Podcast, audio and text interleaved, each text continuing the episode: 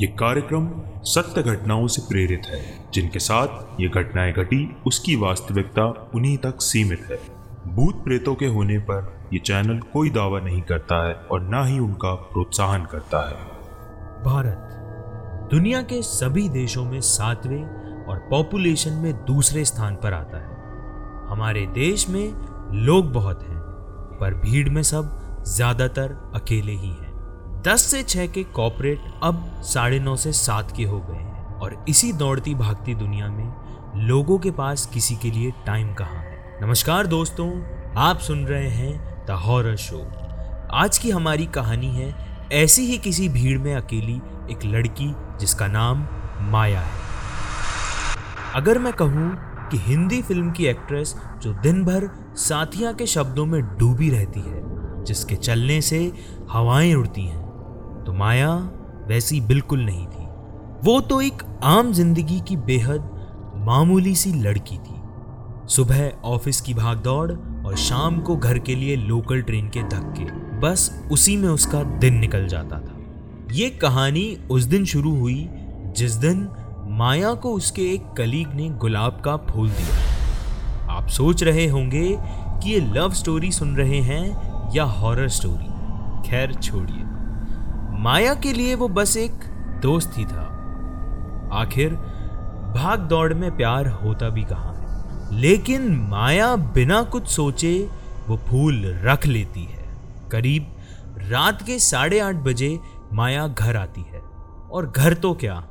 घर के नाम पर भले ही दो कमरे थे, पर किराए के वो दो कमरे माया को उतना ही सुकून देते थे जितना कि एक बच्चे को तकिए से बनाए हुए घरों में मिलता है। गर्मियों के दिन थे तो माया गुलाब को वहीं डाइनिंग टेबल पर रखकर नहाने चली जाती है। फिर कुछ देर बाद माया जब वापस आती है और खाना परोसकर टेबल पर बैठती है तो उसकी नज़र उस फूल पर पड़ती है। वो फूल जो उसने नहाने से पहले फ्लावर पॉट में रखा था, वो फूल अब एकदम काला पड़ चुका था। उसे देखकर ऐसा लग रहा था कि मानो किसी ने उस फूल से रंग छीन लिए। ये देख माया घबरा जाती है। ये बात उसे खटकती तो है, पर वो ज़्यादा कुछ नहीं सोचती है और सो जाती है। इस बात को कुछ दिन निकल जाते हैं, माया के दिमाग में वो बात उसे परेशान कर रही होती है। उस रात उस फूल को क्या हुआ था? माया अपने सवाल की खोज में अपने कलीग से बात करती है तो वो उसकी बात सुनकर बहुत ज़ोर ज़ोर से हंसता है। तो माया को फिर यकीन हो जाता है कि वही इस बात को ज़्यादा सोच रही है, ऐसा कुछ नहीं है। तभी उस रात माया सोने के लिए अपने पलंग पर लेटती है, कि उसे याद आता है कि वो अपने लिए घर आते वक्त पेस्ट्री लेकर आई थी, और जैसे उसका मन उस वक्त वो खाने का नहीं था। माया खुद से ही सवाल जवाब करती है और सोचती है कि अब मैं लेकर आई हूँ तो चलो खा ही लेती हूँ। माया वो पेस्ट्री खाती है तो उसे लगता है कि जैसे किसी ने उस पेस्ट्री की मिठास निकाल ली माया को ये सब अजीब लगता है, पर माया फिर इस बात को नज़रअंदाज करके सो जाती है। आखिर किसके पास टाइम है इन बातों को समझने का? कि फूल कैसे सूख गए? या मिठास कहाँ गुम हो मगर अक्सर जिन घटनाओं को हम नज़रअंदाज कर देते हैं, वही एक दिन मुसीबत बन जाती है। तभी उस रात, अचानक रात के करीब सवा तीन बजे माया की आँख खुलती है और उसका गला सूखता है। माया पानी पीने के लिए उठती तो है। वो देखती है कि मटकी का पानी अब सूख चुका है और उसमें कुछ अजीब से कीड़े हैं। माया घबरा जाती है और जैसे ही पीछे होती है तो उसका पैर ज़मीन में बिखरे कांच के टुकड़ों पर पड़ता है और उसके पैर में खून निकलने लगता है। माया देखती है कि उसके कमरे की खिड़की भी टूटी हुई है और टूटी खिड़की के पास वो काला गुलाब जो उसने उस दिन फेंक दिया था, वो कैसे आ जाता है? ये सब चीज़ें क्या उसके साथ अपने आप हो रही थी? और ये चीज़ें अपने होने के साथ माया के मन में अनगिनत सवाल और डर का घर बना चुकी थी। माया उस पूरी रात नहीं सोती है। दीवार को एक टक देखते हुए माया सैमी सी बस बैठी रहती है। और मानो उस रात ने भी कसम खा ली हो कि उसे खत्म नहीं होना। कुछ दिन ऐसे ही निकल जाते हैं और माया अब एकदम बदल चुकी होती है। ये कोई नहीं जानता कि माया को क्या हुआ। वो एकदम शांत क्यों हो गई? माथे पर शिकन और घबराहट उसके चेहरे पर साफ़ झलकती है। माया के साथ आए दिन कुछ ना कुछ बीत रहा था। कभी माया सोते सोते एकदम से रोने लगती थी तो कभी कभी ऐसे ही कमरे के आसपास घूमने लगती थी। कभी उसे लगता था कि कोई उसे देख रहा है, कोई उसके सोफे पर बैठा है और यही सब माया के साथ कुछ दिनों से बीत रहा था। और एक रात माया के कमरे का दरवाज़ा बंद था।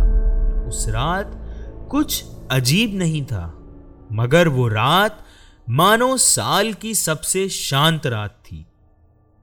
तभी अचानक इस शांत सन्नाटे को चीरती हुई एक आवाज़ आई। वो आवाज़ थी बहुत से कांच टूटने की। माया के घर की सारी खिड़कियाँ टूट गई थी। आखिर ऐसा क्या हुआ माया के घर में कि सारा मोहल्ला जग गया? दरवाजे के उस तरफ़ ऐसा क्या हुआ था? अगली सुबह जब लोग उस दरवाजे को तोड़ते हैं तो उन्हें अपनी आँखों पे यकीन नहीं होता है। वो देखते हैं कि माया तो फांसी के फंदे पर लटकी हुई। उसका शरीर हवा में झूल रहा था। वो शरीर देख शमिता आंटी जो माया की लैंडलॉर्ड थी, वो दंग रह जाती है। क्योंकि अभी कुछ दिन पहले ही तो माया और शमिता आंटी मिले थे। माया से बात हुई थी, ऊपर से शमिता आंटी के दिमाग में वो सब कुछ घूमने लग जाता है। गुलाब, वो खिड़की, वो पानी और वो सबसे ज़्यादा मन में उदासी, क्योंकि जो बातें माया ने उन्हें बताई थी वर्क स्ट्रेस काम की चिंता वो सारी बातें शमिता आंटी के दिमाग में घूमने लगती हैं। फिर वो फ्लोर उस घर पे जैसे किसी का श्राप लग गया हो। शमिता आंटी ने वो घर फिर दोबारा किसी को रेंट पे नहीं दिया।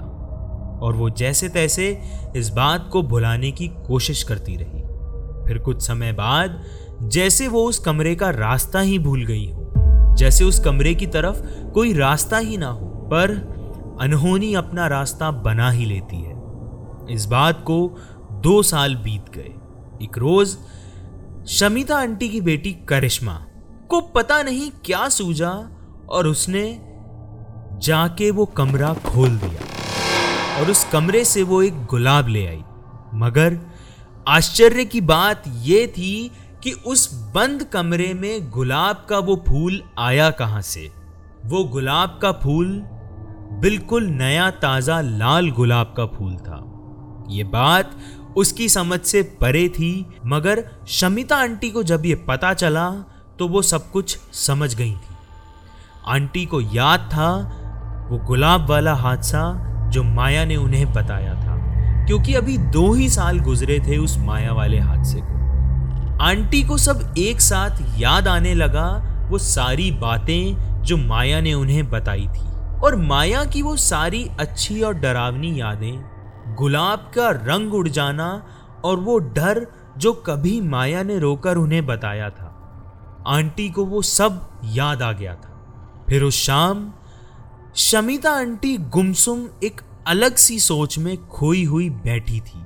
एक अलग सा मातम छाया हुआ था वहाँ पर और बगल में पड़ा वो गुलाब जो धीरे धीरे काला पड़ने लगा था। उसका रंग ऐसे ही निकल गया जैसे उस घर से खुशियाँ। सब अजीब सा रहने लगा था उनके घर में। रोज किसी बात पर झगड़ा और फिर रोना। शमिता आंटी और उनकी बेटी दोनों पर यह नेगेटिव एनर्जी इतनी ज़्यादा हावी हो चुकी थी। और फिर वो रात वैसी ही रात थी जैसी उस दिन एक लंबी शांत रात थी, जो किसी अनहोनी का अंदेशा दे रही फिर उस रात वही हादसा हुआ जो माया के साथ हुआ था।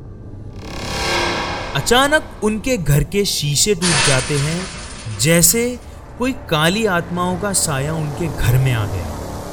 आंटी भागकर अपनी बेटी के कमरे में जाती हैं और वो जो सामने नज़ारा देखती हैं तो उन्हें अपनी आँखों पर यकीन नहीं होता है। और उनके मुँह से सिर्फ़ एक शब्द निकलता है, जिसकी आवाज़ ने पूरी बिल्डिंग को हिला दिया। वो ज़ोर से चिल्लाती हैं, बचाओ। उनकी बेटी पंखे से लटकी हुई थी, मगर करिश्मा ज़िंदा थी। वो बस बेहोशी में लटकी हुई लोगों ने उसे नीचे उतारा और वो बच गई।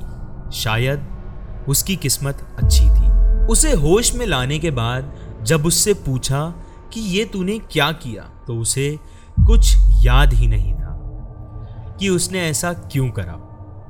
फिर कुछ ही दिनों में आंटी ने वो घर छोड़ दिया।